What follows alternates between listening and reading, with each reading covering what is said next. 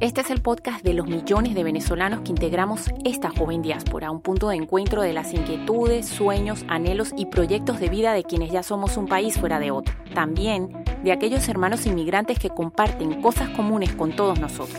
Soy Friducha Rodríguez y he sido una inmigrante que viaja por estas ondas de radio desde hace algunos años, contando vidas y compartiendo datos y vivencias relacionadas con la migración y el exilio venezolano. Bienvenidos a La Diáspora Venezolana Habla.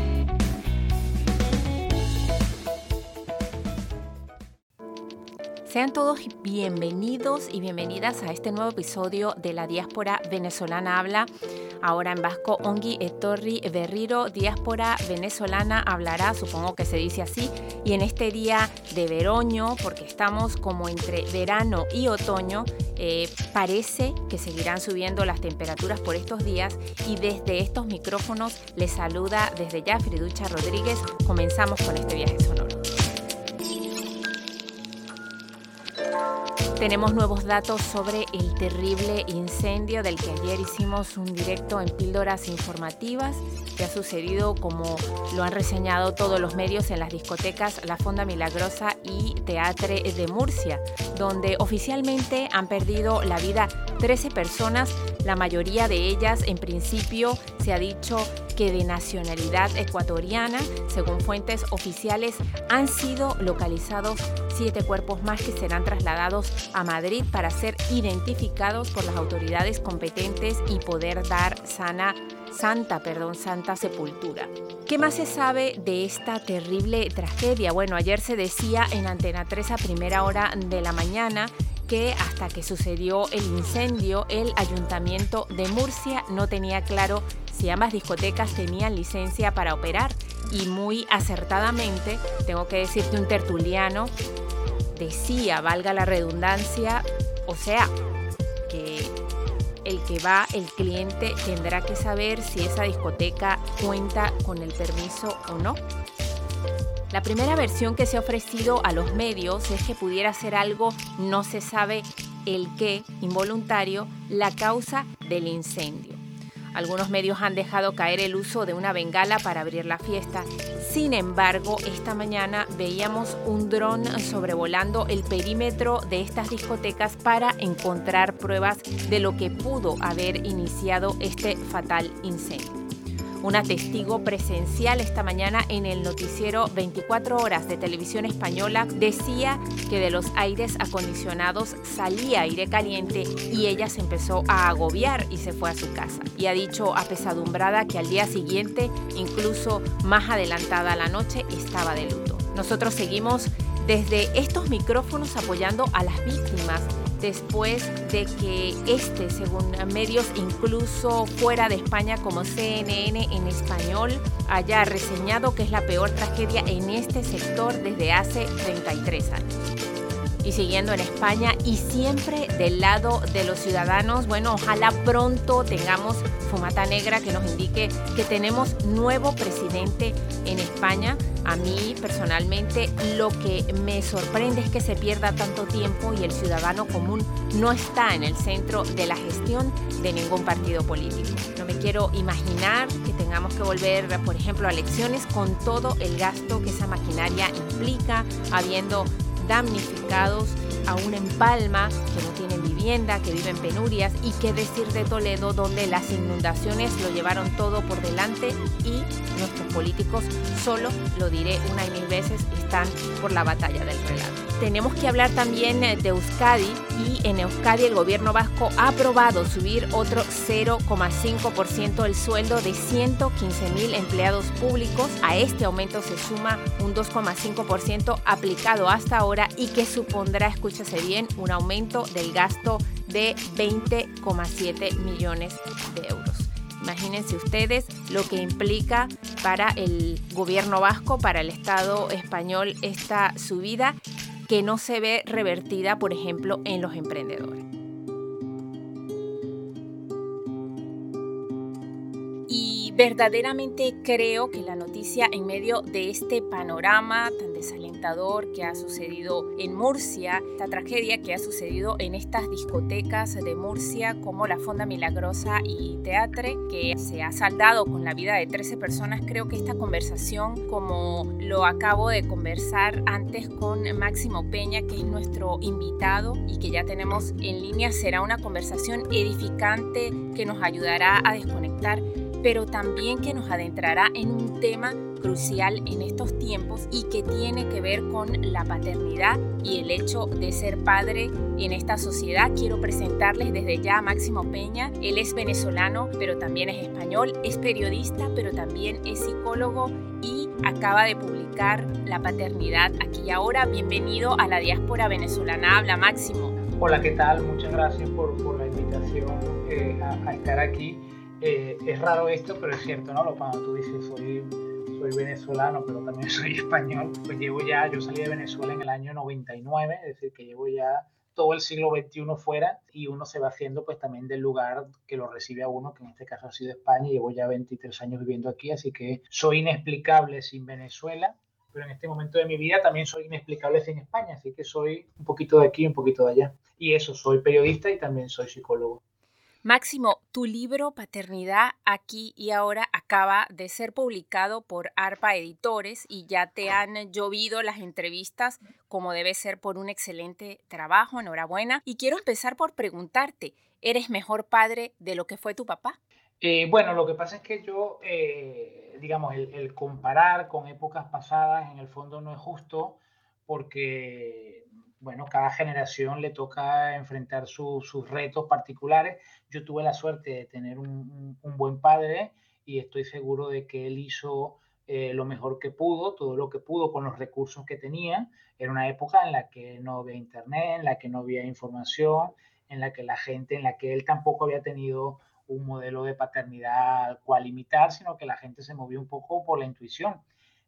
Ahora, por suerte, tenemos un montón de información, un montón de recursos donde podemos buscar y además las épocas han cambiado. Es decir, ahora mismo, digamos que cada uno de nosotros es hijo de su época y en esta época, estamos viviendo una transformación impulsada gracias al movimiento feminista que hace que los hombres de alguna manera estemos tomando conciencia de la importancia que es ser padres, presentes y corresponsables. Entonces no me gusta comparar, sino que cada generación se enfrenta a sus retos, él se enfrentó a los suyos y yo pues me enfrento en este momento a mi propia situación. ¿Cómo ves la función paterna en este siglo XXI? Si pudieras definirlo en una palabra, ¿cuál sería esa palabra, por ejemplo? Para mí la palabra clave en este momento en torno a la paternidad es la palabra presencia, ¿no? Venimos de un padre, venimos de una época o de un tiempo de padres ausentes o bien ausentes porque directamente desaparecían y no se encargaban de los hijos o bien porque estaban presentes en cuanto a que se mantenían, en la familia, pero eran padres dedicados a su vida profesional, laboral y poco implicados en cualquier cosa que tuviera que ver con el cuidado directo de los hijos, ¿no?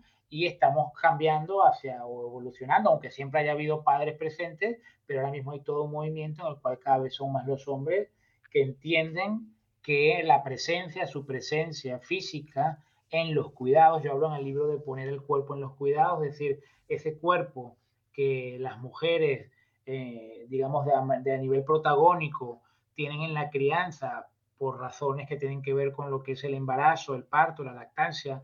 Digamos que el cuerpo de las mujeres es protagonista en la reproducción humana, tiene un protagonismo mayor que el del hombre. En este caso, la palabra clave sería la presencia, ¿no? El que los hombres entiendan que hace falta en este momento en el que estamos viviendo una presencia consciente de los padres, una presencia corresponsable en materias de cuidado, de labores domésticas y de todo lo relacionado con la crianza de los hijos y de las hijas. Máximo, introduces un concepto que me encanta y que para mí es revelador de muchas cosas al hilo de lo que acabas de mencionar, y son las paternidades del cuidado, en el que empiezas a tocar este camino tan escabroso como suele ser la corresponsabilidad.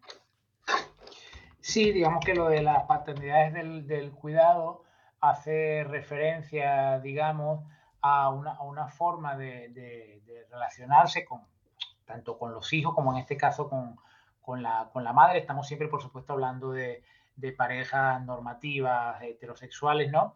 En las cuales esa paternidad, digamos, lejana, sin cuerpo, ya queda un poco relegada, digamos, por la historia, y ahora mismo se requiere de ese padre, como decíamos antes, de un padre que esté presente, ¿no? El caso específico de la paternidad del cuidado, que es un concepto que yo aporto, pues, después de un montón de investigación, de revisar modelos de paternidad existentes, etcétera, digamos que la característica básica es que primero está centrada en la infancia, es decir, que no es una paternidad o un ejercicio, digamos, de la paternidad o de la maternidad que esté centrada, digamos, en los intereses o en lo que necesitan los adultos, sino que se centra en lo que necesitan, en lo que necesita la infancia. Pongo un ejemplo: cuando hacemos los permisos igualitarios, como se hizo ahora en España, a efectos de equiparar la baja de maternidad y la de paternidad, no lo estamos haciendo pensando en la infancia, porque hay un reclamo de las mujeres de hace mucho tiempo de que los permisos, los 4 meses, las 16 semanas que tienen las mujeres, pase a ser 6 meses, por ejemplo, para proteger la lactancia materna, que lo mínimo que pide la Organización Mundial de la Salud son 6 meses de lactancia. Sin embargo, se prefirió darle 4 meses a los hombres, que era una demanda que los hombres realmente no estaban haciendo. No había una demanda social, no habían hombres en la calle pidiendo esos permisos, y sin embargo se hizo para facilitar el regreso de las mujeres al mercado laboral. Pero fíjate que allí, que es lo que necesita la infancia, no entra. Es decir, de hecho, lo que estamos hablando ahora es de externalizar los cuidados. Es decir, realmente un bebé de 4 meses lo que necesita es una guardería. Es decir, eso es lo que necesita un niño, una guardería a los 4 meses. Eso lo necesita el mercado laboral, pero no lo necesita la infancia. Entonces, las paternidades del cuidado están centradas en la infancia y tienen 2 características, digamos, que es como algo que es una moneda de 2 caras, que es la flexibilidad y el ser contextuales, ¿no? Flexibles en el sentido de que las labores domésticas y de cuidado deben ser, por supuesto, corresponsables, pero también tienen que adaptarse, digamos, a lo que son las capacidades de cada una de las personas de esa pareja, las habilidades, la disponibilidad, la situación laboral profesional, los deseos, las expectativas, el apoyo familiar, digamos, del que se disponga. Es decir, que tiene que haber flexibilidad y son, por supuesto, contextuales, ¿no? Es decir, qué es lo que se necesita ese sistema familiar en particular, qué es lo que necesita, ¿no? Esa pareja en particular, qué es lo que requiere, y cada pareja debería poder tomar sus decisiones en torno a quién de los dos. Normalmente, históricamente, las mujeres son las que vienen sacrificando su vida laboral o su vida profesional por el cuidado de los niños y de las niñas. Entonces, eso sería interesante que no se hiciera por defecto, sino que en cada situación se valorase qué es lo más conveniente, ¿no? De hecho, ¿sí? En una entrevista que te hizo OK Diario, señalaste que en 2005 apenas habían 946 padres en excedencia por cuidado de hijos, y en menos de 20 años se han cuadruplicado los datos, pero que la encuesta de población activa del primer trimestre de este año en España dice que casi el 85% de las excedencias sin remunerar por cuidados han sido solicitadas por las mujeres. ¿Podemos hablar de corresponsabilidad en España? Claro, todavía estamos muy lejos de la corresponsabilidad. Esas cifras que tú citas, Ana, precisamente nos ponen el contexto. Es decir, hemos mejorado, sí, claro, hemos mejorado mucho. Durante los últimos 20 años se ha mejorado muchísimo, pero estamos ya como para que los hombres nos colguemos medallas, pues todavía no. Todavía estamos muy lejos y todavía son muchas las mujeres que tienen encima una carga excesiva con la crianza, y muchos hombres que todavía no se implican, digamos, de manera decisiva. Hay algo importantísimo que a mí siempre me gusta aclarar, y es que hay que distinguir muy bien, o hay que respetar muy bien, eso también lo incluye lo de las paternidades del cuidado, lo que es las etapas evolutivas de los niños. Es decir, un bebé requiere o necesita, o el vínculo mayor que tiene es con su madre. Es decir, el pasar 9 meses en el vientre materno tiene unas consecuencias, y cuando ese bebé nace, el lugar donde se siente más cómodo es con su mamá.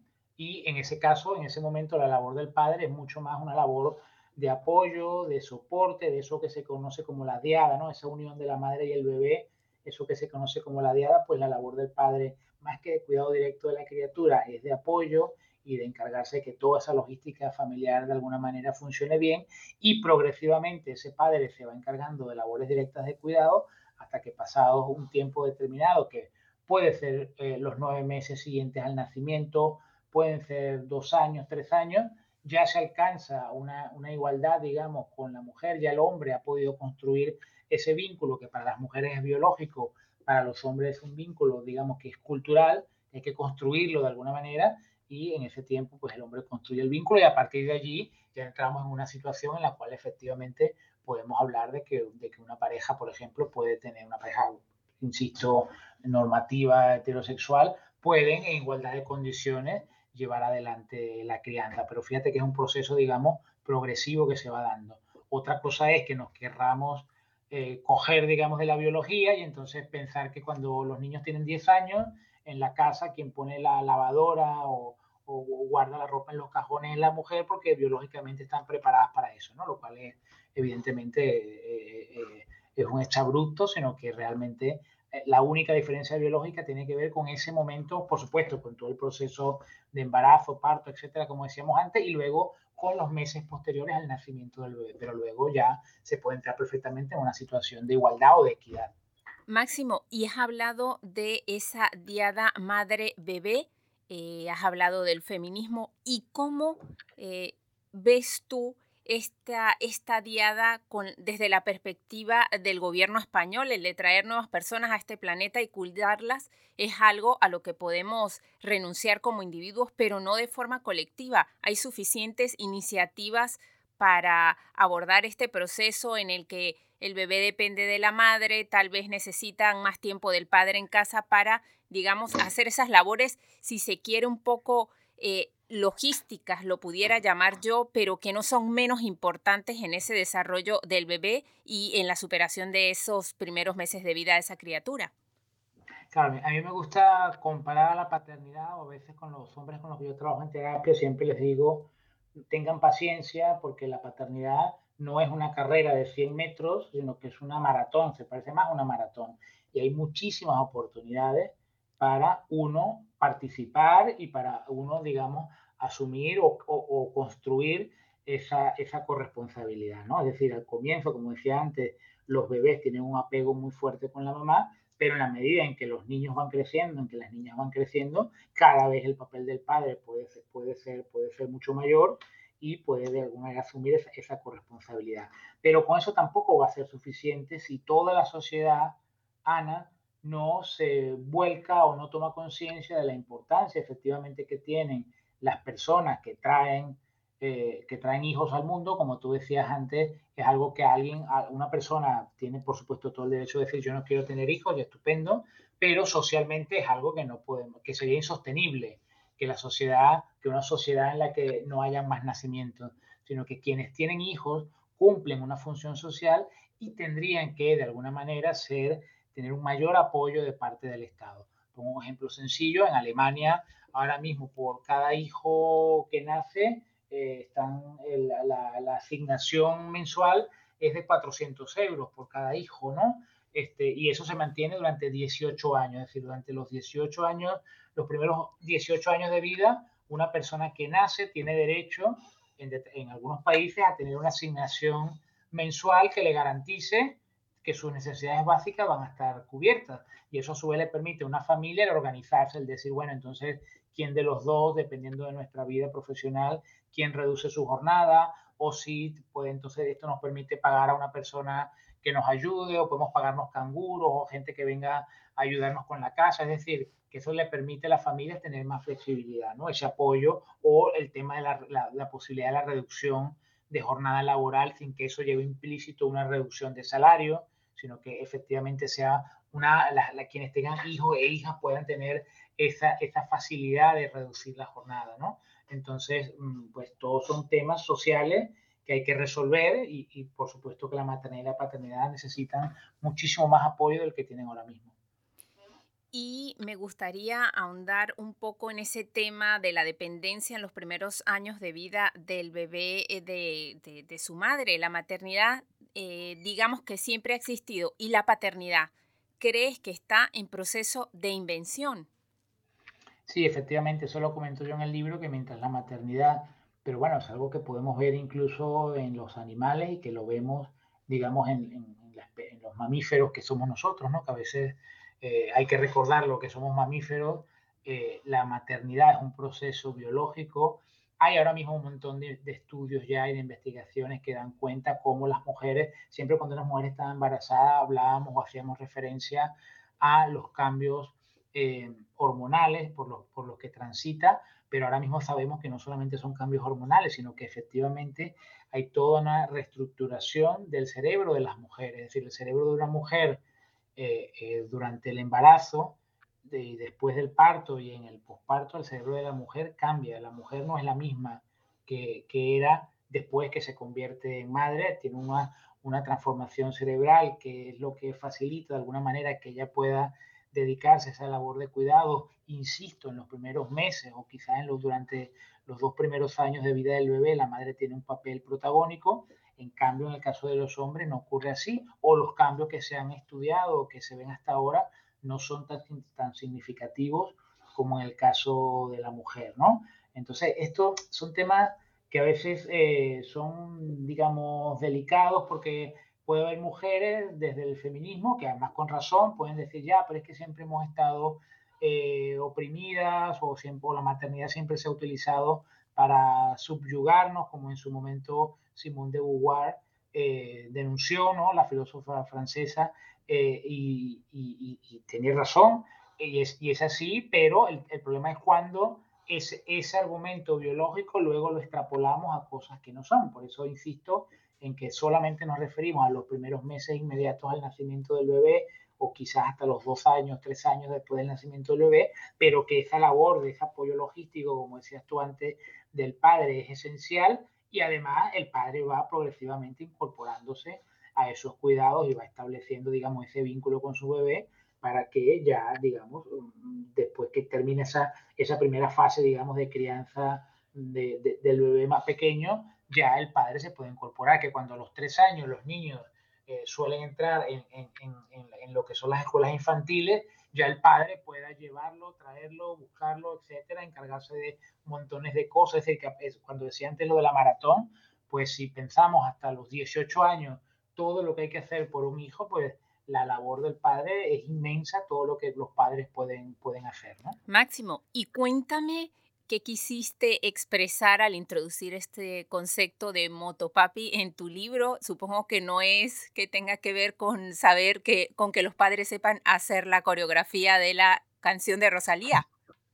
Sí, que quise jugar con el concepto este de motomami de Rosalía. Hay algo que está muy extendido, ¿no? Y es una frase de muchos hombres, además en muchísimos contextos, en la cual el hombre dice, de eso se encarga mi mujer, ¿no? Es decir, ¿cuánto calza tu hijo o tu hija? Pues de eso se encarga mi mujer. ¿Cuándo le tocan las vacunas? ¿O qué pasa con el regalo de un compañero que cumple en el cole y que vamos a hacer una fiesta y hay que poner un dinero? Ah, no, es que de eso se encarga mi mujer. Es decir, como que los hombres en muchísimas labores que tienen que ver con los cuidados, damos un paso atrás o nos desentendemos, como que si eso no va con nosotros.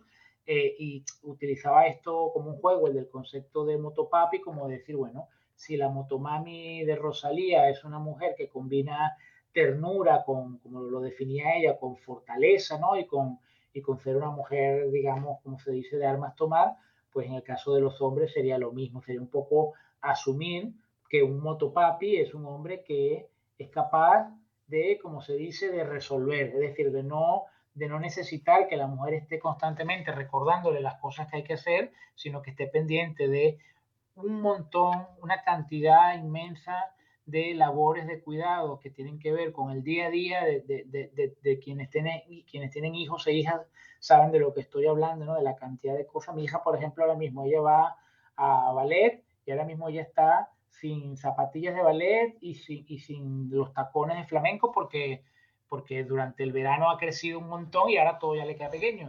Y yo, entonces yo no puedo decir, bueno, eso ya mi mujer se encargará, sino que yo tengo que ver cómo de aquí a la semana que viene resuelvo el tema de las zapatillas que ella tiene que llevar a la clase de ballet. Entonces son montones de cosas que los hombres dejamos de lado, y la idea esta del motopapi tiene que ver con eso, ¿no? Con un hombre que asuma responsabilidades cotidianas, que no solamente sea, hay hombres que, digamos, se conectan con los cuidados en el sentido de, bueno, yo paso con ellos rato en el parque o yo los baño, ¿no? Que son como actividades así que están muy bien, pero hay otra serie de actividades y otra serie de labores que son muy importantes y que normalmente recaen solo sobre las mujeres. Pasemos a otro tema, y tiene que ver con ese rol del padre como tal. Muchas veces, muchos años, muchas generaciones se ha visto al padre como el padre proveedor, el padre que asume todos los gastos. ¿Eso es bueno o es malo? Y también ha señalado en una entrevista la idea del hombre como cabeza de familia es un anacronismo. Quisiera que conversáramos acerca de eso. Bueno, si quieres comenzamos por lo último. Fíjate que es algo en lo que cuando nosotros seguramente crecimos, Ana, cuando yo crecí, cuando tú me preguntabas al comienzo de la entrevista si yo había sido mejor padre que mi padre, pues en mi casa, cuando yo era un niño, pues había ese concepto. Es decir, mi padre era la cabeza de familia. Y ese es un concepto que ha caducado, como los yogures, un concepto que ya no tiene sentido. Es decir, en una familia, ¿por qué el hombre tiene que ser la cabeza? Es decir, así en una familia, el hombre y la mujer, en todo caso, compartirían en igualdad de condiciones esa condición de cabeza, pero ni siquiera yo hablaría de cabeza, sino que es un organismo vivo donde también la cabeza, pero bueno, también importa el corazón, importan las tripas, las manos, las piernas, es decir, donde todo el cuerpo es importante y no hay una jerarquía de alguna manera, ¿no? Digamos que eso del padre como cabeza de familia pues apunta a una jerarquía, ¿no? Apunta a que en el fondo el que es cabeza de familia tiene la última palabra, y yo creo pues en las familias democráticas, quiero decir, donde la palabra del padre también se discute y no tiene por qué necesariamente tener la razón, ¿no? Eso en cuanto al tema de lo de la cabeza de familia que me decías. Y lo otro era lo de los padres proveedores. Lo de los padres proveedores no es que esté mal, sino que sencillamente es insuficiente. Es decir, en este momento es insuficiente. Por supuesto, tenemos que tener cuidado con los contextos. Yo en el libro pongo el ejemplo de que hay determinadas mujeres en situaciones de precariedad o en situaciones de vulnerabilidad a las cuales tú le dices, mira, ese bebé que tienes, eres por ejemplo una adolescente, inmigrante, pobre. Es decir, se coinciden esas tres cosas en ti: inmigrante, adolescente, pobre, y de pronto has quedado embarazada.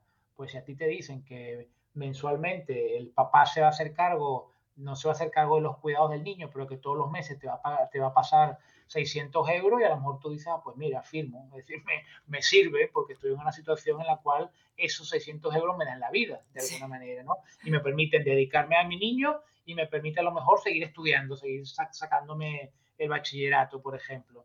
Entonces, no podemos, digamos, lo del padre proveedor decir que no, que está mal. Digamos, depende de la situación, pero lo que está claro es que ahora mismo, como ahora que hablamos de Rosalía, pues hablemos también de Shakira y su canción, ¿no? Esto de que ahora las mujeres también no lloran, sino que facturan. Bueno, un excelente ejemplo, eso es.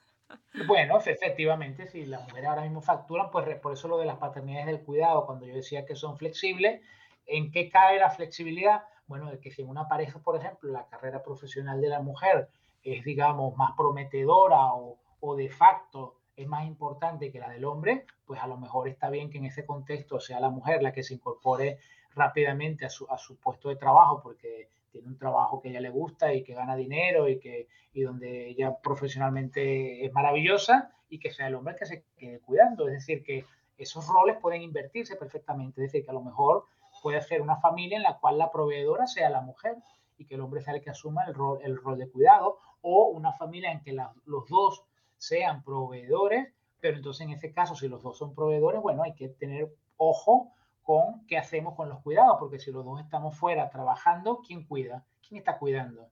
Entonces, porque si simplemente externalizamos los cuidados y ponemos los cuidados en manos de terceros, pues entonces, de alguna manera, estamos descuidando nuestra función materna, nuestra función paterna.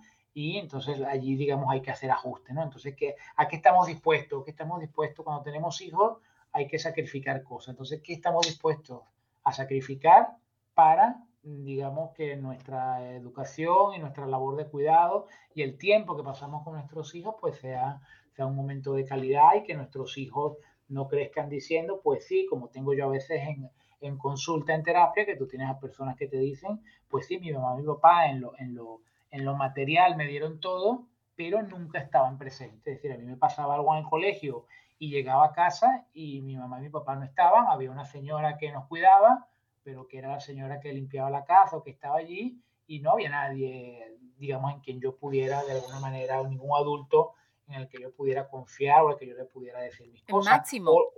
Sí. Máximo, y tú, como bien lo hemos leído y ya sabemos acerca de ti, que eres psicólogo, pero también eres terapeuta. Hay muchos hombres, y experto además en paternidad, digamos, en esa área de la psicología. Hay muchos hombres que van a tu consulta que temen a la paternidad, que temen a dejar esa vida sexual o esa vida con su pareja o esa vida social que tenían antes de que llegara el bebé. Digamos que en esa fase, en ese momento, digamos, los hombres no suelen ir a terapia, ¿no? El caso típico, digamos, cuando tú, digamos, tienes miedo a la paternidad o lo que sea, que no, normalmente en ese momento los hombres no acuden a terapia. De hecho, a los hombres les cuesta muchísimo acudir a terapia, ¿no? La terapia, igual que la lectura, la terapia es mayoritariamente de las mujeres, ¿no? Pero los hombres que se atreven a dar el paso, sobre todo es después que han sido padres y ante el desajuste tremendo que se da, ante el cambio de vida tan brutal que ocurre a raíz del nacimiento de los hijos y de los conflictos que se pueden generar en la pareja, es en ese momento cuando los hombres están acudiendo a consulta. El caso típico es que la mujer está yendo a terapia, han tenido un bebé, la mujer está yendo a terapia y con la psicóloga se dan cuenta de que normalmente parte del problema que está ocurriendo es que hay un desajuste en la pareja y que el hombre no está encontrando su lugar, y entonces ahí suelen remitirme a ese padre a mí, ¿no? De, bueno, ve tú con este psicólogo que es experto en este tema de paternidad y que él te ayude, ¿no? Y hay otra cosa que está ocurriendo que me gusta mucho y que me da a mí mucha, no sé, ¿cómo se dice esto? Mucha esperanza. Son los hombres que están acudiendo tengo ahora algunos pacientes que son hombres, pues bueno, pacientes, yo prefiero llamar personas con las que trabajo, no pacientes, porque no son personas que estén enfermos de nada, ¿no? Hombres cuya mujer está embarazada y que quieren hacerlo bien, que quieren informarse, que quieren trabajar su propia historia con su familia de origen, que quieren trabajar, a veces se dan cuenta o saben que tienen, porque todos los hombres lo tenemos, ¿no? Unas capas de machismo incrustadas ahí en la piel, cada uno de nosotros tiene varias capas, y uno de pronto se quita una capa y dice, ya estoy liberado, y te das cuenta que no, que debajo de esa capa había otra, y luego hay otra, y quieren iniciar ese trabajo de alguna manera, y quieren prepararse para la paternidad, y eso me parece maravilloso, y eso está ocurriendo ahora mismo. Al respecto, Máximo, quería preguntarte si tú crees, como psicólogo, que en esa construcción social que has dicho, un poco machista de la masculinidad, tiene que ver nuestra crianza, tiene que ver como esa predisposición que traen los hombres de niños y esa precariedad psicoemocional, como lo dices también en una entrevista, donde no se les ha preparado para la vida doméstica y los cuidados. Y yo me voy a atrever a meter el dedo en la llaga. Eso se veía mucho en Latinoamérica. Por ejemplo, yo lo viví con mi hermana. Nosotras como chicas hacíamos todo en casa, pero el varón era como que él solamente que coma, que salga. Era distinto el trato, ¿no? Y eso también se ve a veces en el tema de la paternidad, ¿no? Que el hombre, como tú bien lo dices, es como... se desentiende, no todos, porque hay padres muy responsables de sus responsabilidades, porque digamos que no tienen esa formación, esas herramientas emocionales para afrontar, bueno, las labores domésticas, los cuidados del bebé, la nueva vida en familia con este nuevo miembro, etcétera, etcétera, etcétera. Sí, Ana, digamos que eso es un reflejo, digamos, de la sociedad machista y patriarcal en la que vivimos. Es decir, la sociedad, hay gente que esto le suena, o sea, que lo solemos asociar con determinadas vertientes políticas, pero no hace falta sino abrir un poquito los ojos y saber que la sociedad está de alguna manera levantada o construida o montada a imagen y semejanza de los hombres. Es decir, pensemos lo que está pasando con el fútbol femenino ahora mismo. Es decir, ¿cuándo el deporte femenino tenía espacio en los telediarios, en las noticias? No digo sobre el fútbol, sino en general, ¿no? ¿Cuántas veces vemos que alguna mujer queda campeona de algo y después que lleva el telediario 20 minutos hablando de todo lo que ha pasado con los hombres y el fútbol, de pronto al final, ay, por cierto, tal así deportista es, quedó campeona del mundo en tal cosa? Tú dices, pero si has quedado campeona del mundo, tendrías que abrir las noticias de deporte con eso. Es decir, que es como que si las mujeres siempre quedan relegadas a un papel de alguna manera secundario. Entonces, eso es parte, por supuesto, y eso se va construyendo, digamos, en la educación. Y además, esto que tú comentabas antes de los hombres, digamos, de cómo tú o tus hermanas de alguna manera tienen que encargarse de cosas de la casa y esto, pero el varón no, que yo también lo viví, yo era varón y entonces mis hermanas tenían más cosas que hacer que yo, ¿no? Porque a su vez mi mamá, mi propia mamá, es machista, ¿no? Porque en el fondo las mujeres también pueden ser machistas. Así es, así es. ¿Pero por qué pasa eso? Bueno, porque hay algo que es, Ana, lo que es el colonialismo. O sea, pensemos lo que fue el pasado colonial en América Latina, por ejemplo. Es decir, los conquistadores españoles no hubiesen podido conquistar el continente si no encuentran colaboradores dentro de la propia población, digamos, indígena.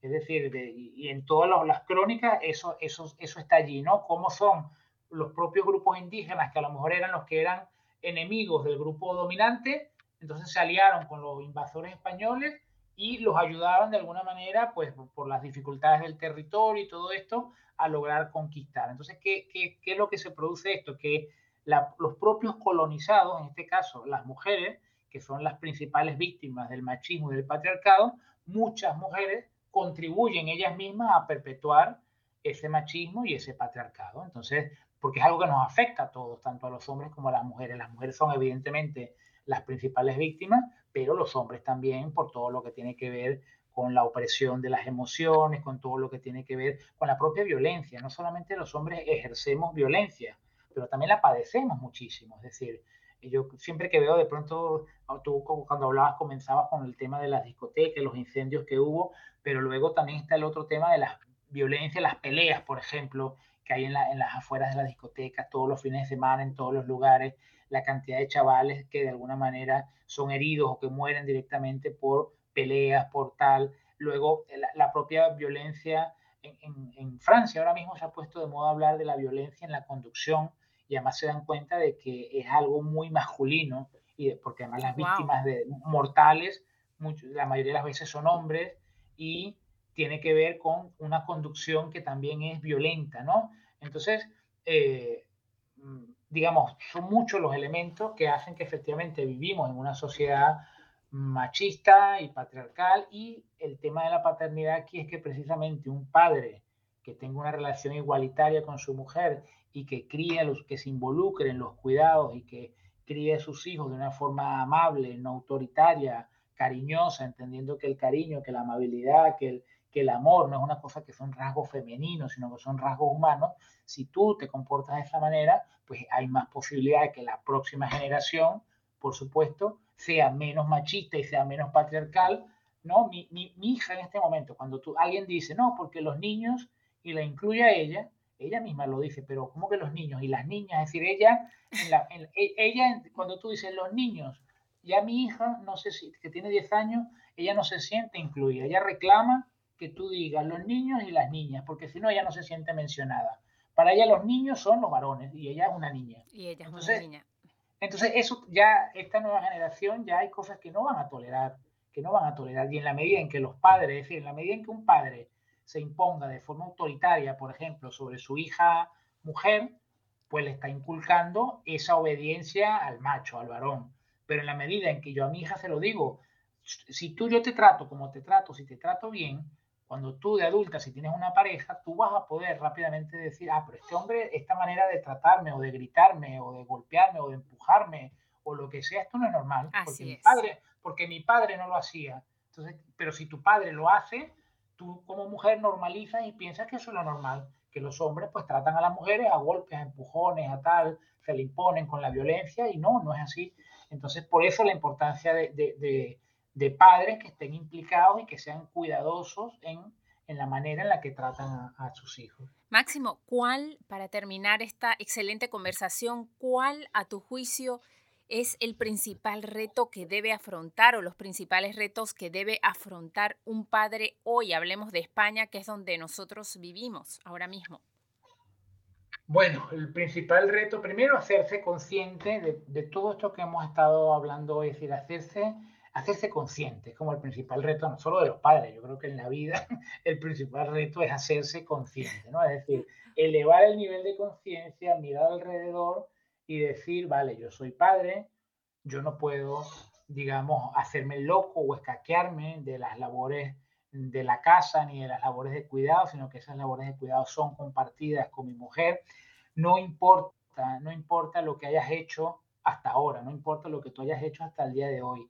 En cualquier momento, por eso insisto en lo de que la crianza es una maratón, tú en cual tu hijo puede tener 10 años y tú puedes haber, como padre, haber estado desconectado durante 10 años, sencillamente siendo un padre por ahí eso, el proveedor, pero que no te encargas de nada más, y tú puedes de pronto tener un cambio y decir, bueno, yo a mi hija o mi hijo que está entrando en la adolescencia, yo voy a ser un padre presente, yo voy a estar allí, yo lo voy a acompañar, yo lo voy a apoyar, yo me voy a empezar a encargar de cosas de las que no me encargaba antes. Es decir, que en cada momento en el que estemos, cualquier hombre que me esté escuchando ahora y que sea padre, que pueda decir, bueno, ¿en qué momento estoy yo ahora y qué puedo hacer? ¿No? ¿Qué puedo hacer cuando elevo mi nivel de conciencia y miro a mi alrededor? Preguntarme, ¿qué puedo hacer?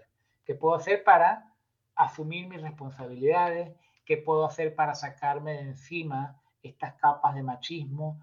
Es muy importante, Ana, que a veces cuando se habla de estos temas de feminismo y de tal, hay gente que te dice, ah, pero vamos a... Hay la gente que dice, ni machismo ni feminismo, como que si fueran cosas semejantes. Es decir, el machismo es un sistema montado para oprimir a la mujer y el feminismo no es un sistema que pretende oprimir al hombre, no. El feminismo es un movimiento de derechos humanos por la igualdad de los hombres y las mujeres, por la igualdad de todos los seres humanos, indiferentemente de cuál sea su sexo biológico o su género, lo que sea, simplemente que no haya una discriminación ni que haya una preferencia a raíz de que el sexo sea el masculino, ¿no? Entonces, eso es el feminismo en el fondo, ¿no? Luego lo otro ya son discursos políticos, pero el feminismo es esa igualdad fundamental entre los seres humanos a partir del sexo, ¿no? Entonces, tú como hombre tomas conciencia de eso, sabes que los sueños de tu mujer son tan importantes como los tuyos y entonces pues te toca equilibrar y te toca hacer todos los ajustes que tengas que hacer en tu vida, digamos, íntima para que tu relación con tu mujer sea una relación igualitaria, sea una relación equitativa y puedas encargarte en tu situación, en tu contexto, con lo que sea tu propia experiencia, encargarte, dar un paso adelante y tomar responsabilidades de cosas, no para ayudar a tu mujer, sino de cosas que te tocan y que te corresponden a ti hacer y dar ese paso adelante y hacerlas y encargarte y convertirte en un motopapi. Excelente reflexión. Bueno, y para terminar ya, ahora sí, esta excelente entrevista que nos has dado, gracias por tu tiempo de antemano. Nos han preguntado dónde adquirir tu libro, por ejemplo, no sé si en la Casa del Libro o en Amazon, ¿dónde está disponible y dónde atiendes para esas consultas de paternidad, esas terapias a las que van los padres o a esas consultas donde atiendes a padres con muchas interrogantes? Yo vivo en Madrid, es decir, que mi consulta presencial está en Madrid, pero atiendo online, es decir, tengo pacientes tanto en cualquier lugar de España, también tengo gente con la que trabajo que están fuera de España, y digamos que tengo atención online y presencial en Madrid. Y en cuanto a la adquisición del libro, están todas las librerías, es decir, Arpa, la editorial Arpa es una editorial, digamos, que tiene muy buena distribución, tiene presencia en toda España, es decir, que en la Casa del Libro, en la FNAC, en las librerías normales está, digamos, pero se puede pedir también por internet en la página web de la editorial Arpa, que es Arpa Editores, allí se puede comprar y en Amazon también está el libro, es decir, que no encontrar el libro es muy sencillo, no hay ningún problema. Bueno, Máximo, no nos queda más que agradecerte tu tiempo, tu disposición, tus excelentes reflexiones y ratificarte que las puertas de esta radio, que Donostia Cultura Radio, quedan abiertas para conversar en otra oportunidad. Muchísimas gracias, Ana, por ti, además porque la entrevista veo que te la has preparado y te la has currado un montón, que eso se agradece cuando te entrevistan y la persona que te está entrevistando sabe lo que quiere preguntar y se ha leído el libro y lo ha preparado bien. Así que muchas gracias a ti y gracias a todas las personas que nos hayan escuchado, ¿vale? Un abrazo venezolano y criollo muy fuerte y hasta otra oportunidad. Hasta otra oportunidad, Ana. Muchas gracias. A ti.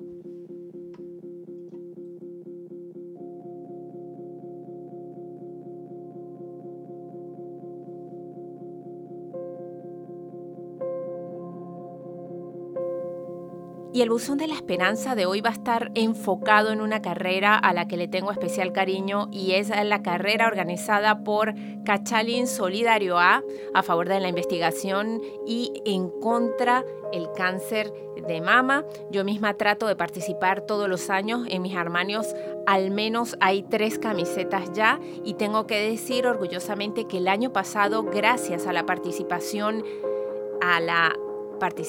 de hombres, mujeres y familias enteras, pero también a la inscripción que pagamos, y quiero suponer que a colaboraciones se recaudaron 30.000 euros que se entregaron a Biogune para que se siga investigando sobre esta enfermedad. Corre, que la carrera es este 29 de octubre y las inscripciones pueden hacerse en la página www.cachalin.org en la pestaña Marcha. Y como no podía ser de otra manera, esta sección de Cultureando Ando la voy a usar para invitarles, con el cariño que le tengo a esta casa, a Donostia Cultura Radio y a Donosti Cultura, a que revisen el extenso y variado catálogo de cursos que se ofrecen, cursos que van desde las artes plásticas, la literatura, el autoconocimiento y la salud, la radio, el vídeo, y también tenemos que decir que hay cursos para los más pequeños como Dance Hall en Loyola, en el Centro Cultural o en la Casa de Cultura de Loyola, fotografía en Ernest Lunch, drones también en Loyola y muchas opciones más. Aquí en la radio, que es lo que a mí me toca de cerca, tenemos por ejemplo Escuela de Podcaster, Iniciación a la Radio, Laboratorio y Desarrollo de Ficción con mi querido amigo Inko Martín, Periodismo Radiofónico y Taller de Podcast con uno de los técnicos de esta radio con el que codo a codo hacemos posible La Diáspora Venezolana Habla, como lo es Telmo Trenor, quien además es DJ. Purísimo talento de todos estos chicos y chicas. Y yo les voy a dejar como tarea visitar el apartado de los cursos en Donostia Cultura. Ahora sí, esta servidora, Friducha Rodríguez, se despide agradeciéndole siempre su cariño y su confianza. Les invitamos a que nos escuchen en Spotify, iVoox y por supuesto en esta casa Donostia Cultura Radio. Besos y abrazos infinitos hasta la semana entrante. Agur y eskerrikasko.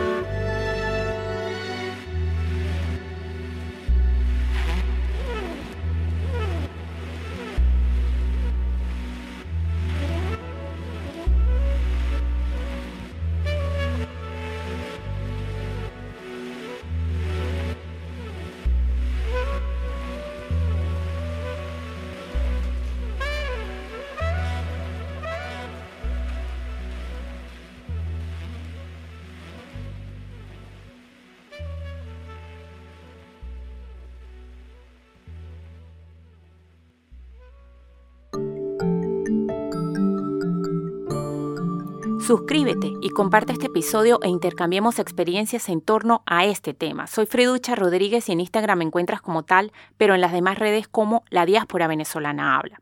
La Diáspora Venezolana Habla es un podcast independiente producido en el País Vasco y creado y transmitido por esta amante de la radio desde los estudios de Donostia Cultura Radio. Deseo en nombre de La Diáspora Venezolana Habla que nos escuchemos en el próximo episodio y hagamos más viajes sonoros y reflexiones juntos. Dicho todo esto, agur y eskerrik asko. Hasta luego y muchísimas gracias en tiempos de exilio y migración.